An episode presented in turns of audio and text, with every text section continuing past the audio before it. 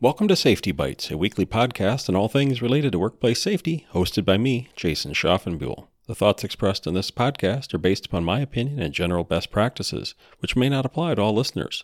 Always consult with a qualified professional before making any changes in your organization. Workers' compensation is designed to make an employee whole following a compensable injury in the workplace. So, if an employee comes down with novel coronavirus 19, which I will refer to hereafter simply as the coronavirus, is this compensable? While every state has the same intent regarding workers' compensation to make an employee whole following an injury, how each state implements their workers' compensation laws can vary.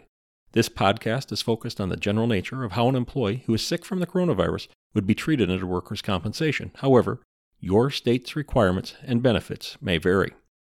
For an injury to be covered under workers' compensation, the injury must occur in the course of employment. This is typically the most challenging aspect when determining if coronavirus exposure is work related. To be a covered injury under workers' compensation, the employee's exposure to the virus must be a result of his duties, role, or responsibilities of the job, or as stated in most workers' compensation statutes, the exposure must have occurred in the course of employment. The simplest case is in healthcare. For example, an infected individual comes to the hospital or clinic seeking treatment. An employee of the organization provides direct care to the patient and subsequently contracts coronavirus from the patient, who ultimately has confirmed coronavirus.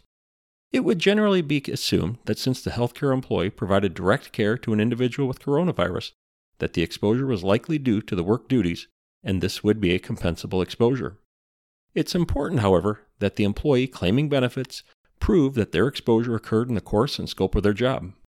Proof of a workplace exposure to the coronavirus would be an opinion or statement from a licensed medical provider recognized by your state's Workers' Compensation Administration.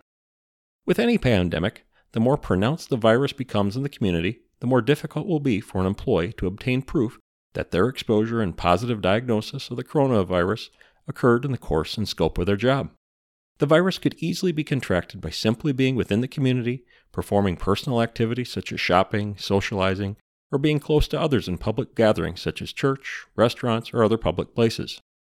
Here's a simple example of this. Let's say an employee in a manufacturing facility comes down with the coronavirus. Coronavirus is known to be present in the community, but no one else in the facility is known to have the coronavirus. We would assume that the employee's condition is not related to or a result of the employee's work duties, thus, the claim would be denied. I know you're wondering about a situation, such as above in a manufacturing facility, where an employee is positive for the coronavirus and a coworker becomes affected. Is the coworker's condition covered under workers' compensation? This question is not easily answered and varies state to state, so I cannot do it justice in a podcast. The only suggestion I have is for you to talk to your workers' compensation carrier if you are presented with such a situation. Before any employee could potentially be eligible to have workers' compensation cover a coronavirus claim, the employee needs to have a confirmed diagnosis.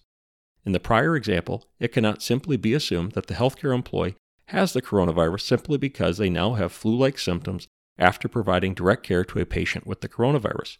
The healthcare employee has to have a test confirming that they have the coronavirus. Workers' compensation will not cover the cost of a negative test. This cost has to be borne by the organization, the employee, or the employee's health insurance. Just because an employee is diagnosed with the coronavirus and the exposure that led to the condition was within the course of employment, benefits are still limited just like they are for any other compensable claim. Workers' compensation will only cover the required medical treatment and lost wages beyond the waiting period, which varies by state. Minor cases of the coronavirus may have very limited or even no medical treatment beyond the diagnosis. More severe cases could have substantial medical care that would be covered.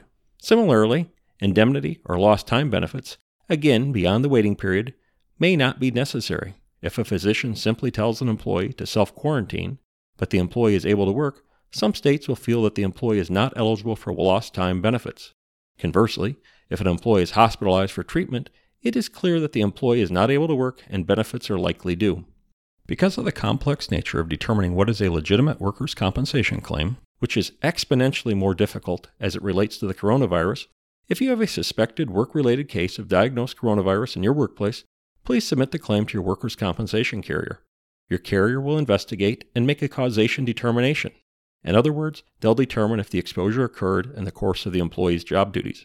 Until this determination is made, there is no compensable claim. If it is determined that the case is compensable, your claims representative will assist you in managing the claim for the best outcome for the employer and employee. The real challenge with any pandemic is how your organization will respond, not if a claim is compensable under workers' compensation. Many employers will simply state that ill employees should stay at home. However, for some employees, that is not an option, as the employee cannot afford to lose a day's pay and will come to work exposing others. How will you respond? Does your organization have a plan to deal with a widespread pandemic where a significant portion of the workforce may stay at home because they are ill or because they are taking care of a significant other who is ill or caring for children because schools and daycares are closed? These are the real challenges you need to plan on addressing. I hope you enjoyed this podcast and will join me next week. Until then, create a safer workplace and email me if you have any questions or suggestions.